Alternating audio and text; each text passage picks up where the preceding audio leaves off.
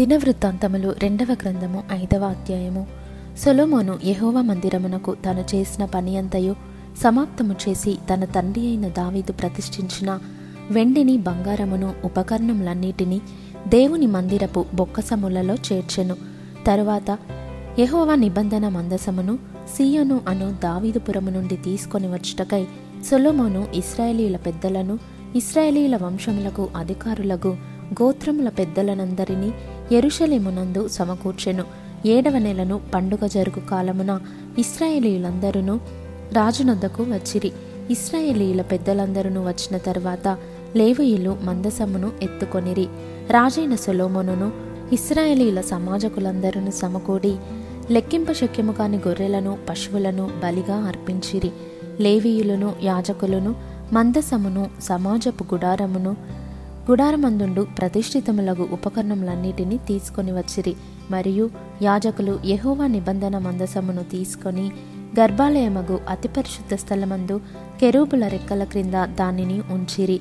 మందసముండు స్థలమునకు మీదుగా కెరూబులు తమ రెండు రెక్కలను చాచుకొని మందసమును దాని దండెలను కమ్మెను.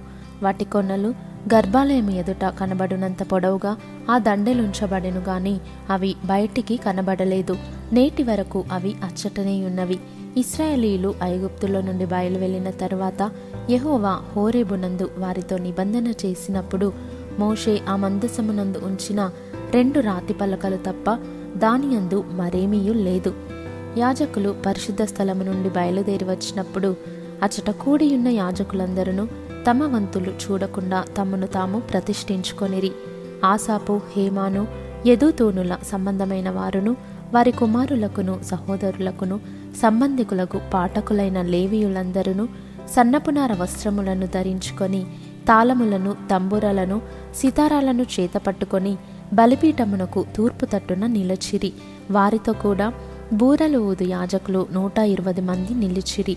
బూరలు ఊదువారును పాఠకులను ఏకస్వరముతో యహోవాకు కృతజ్ఞతాస్థుతులు చెల్లించుచు గానము చేయగా యాజకులు పరిశుద్ధ స్థలములో నుండి బయలువెళ్ళి ఆ బూరలతోనూ తాళములతోనూ వాద్యములతోనూ కలిసి స్వరమెత్తి యహోవా దయాళుడు ఆయన కృప నిరంతరముండునని స్తోత్రము చేసిరి.